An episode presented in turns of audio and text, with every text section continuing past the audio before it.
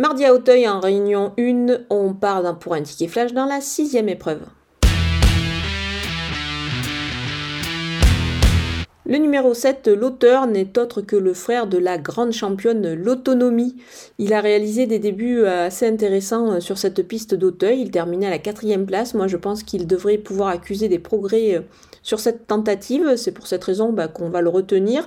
Et pour un couplet gagnant placé, bah, on va lui associer le numéro 8, l'Angelus qui s'est montré également euh, assez intéressant lors de ses premiers pas en, compétition. C'était aussi sur la piste d'Auteuil, mais l'an passé. Moi, je pense que dès sa rentrée, il est capable bah, de s'illustrer. Donc, on va garder ces deux chevaux pour un couplet gagnant placé.